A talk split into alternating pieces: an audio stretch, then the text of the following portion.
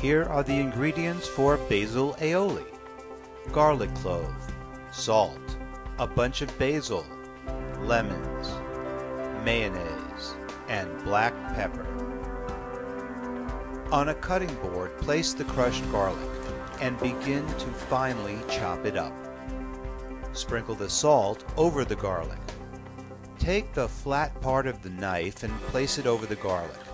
Drag the knife across the board with the garlic underneath and keep repeating this process. The garlic will begin to form a paste. When it's ready, place the paste in a bowl with the mayonnaise.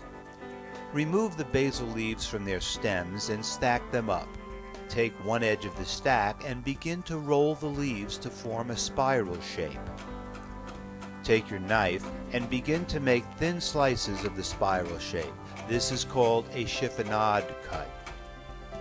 Place the chiffonade cut basil in the bowl with the garlic and the mayonnaise. Add the lemon juice and the salt and pepper to taste. Give it a good stir and it's ready to go. Basil aioli from simplefoodie.com.